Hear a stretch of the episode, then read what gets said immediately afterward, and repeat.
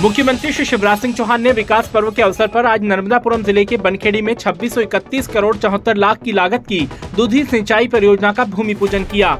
इस परियोजना के पूर्ण होने पर किसान भाइयों की फ़सलों में पानी आएगा, फ़सलें लहलहाएँगी और घरों में समृद्धि आएगी।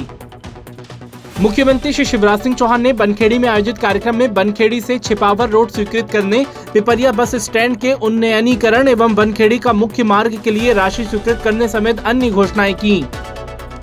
मुख्यमंत्री श्री शिवराज सिंह चौहान ने कहा कि अब मेरी बहनें आर्थिक रूप से मज़बूत बन रही हैं। मेरा संकल्प है कि मैं लाडली बहना योजना की राशि एक हज़ार से बढ़ाकर तीन हज़ार तक ले जाऊँगा।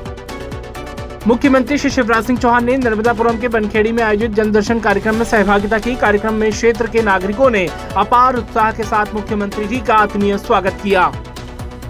मुख्यमंत्री श्री शिवराज सिंह चौहान ने नर्मदापुरम ज़िले के सीवनी मालवा में आज आयोजित मुख्यमंत्री लाडली बहना सम्मेलन में दो सौ बासठ करोड़ की लागत के विभिन्न विकास कार्यों का लोकार्पण व भूमि पूजन किया।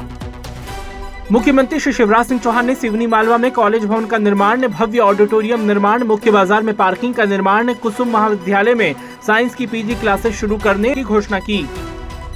आज फिर मुख्यमंत्री लाडली बहना योजना के तहत रजिस्ट्रेशन की प्रक्रिया प्रारंभ हो गई है। सीएम श्री चौहान ने कहा है कि हमारी ऐसी बहनें, जिनकी आयु 21 से 23 वर्ष की है, तथा ऐसी बहनें, जिनके पास ट्रैक्टर भी है, उन सभी को मुख्यमंत्री लाडली बहना योजना से जोड़ा जा रहा है। उन्हें भी अब योजना का लाभ मिलेगा।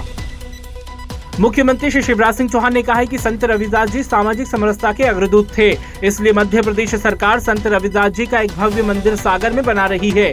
12 अगस्त को संत रविदास जी महाराज के मंदिर का भूमि पूजन होगा। अत्यंत प्रसन्नता है कि भूमि पूजन के कार्यक्रम के लिए माननीय प्रधानमंत्री श्री नरेंद्र मोदी जी स्वयं पधार रहे हैं।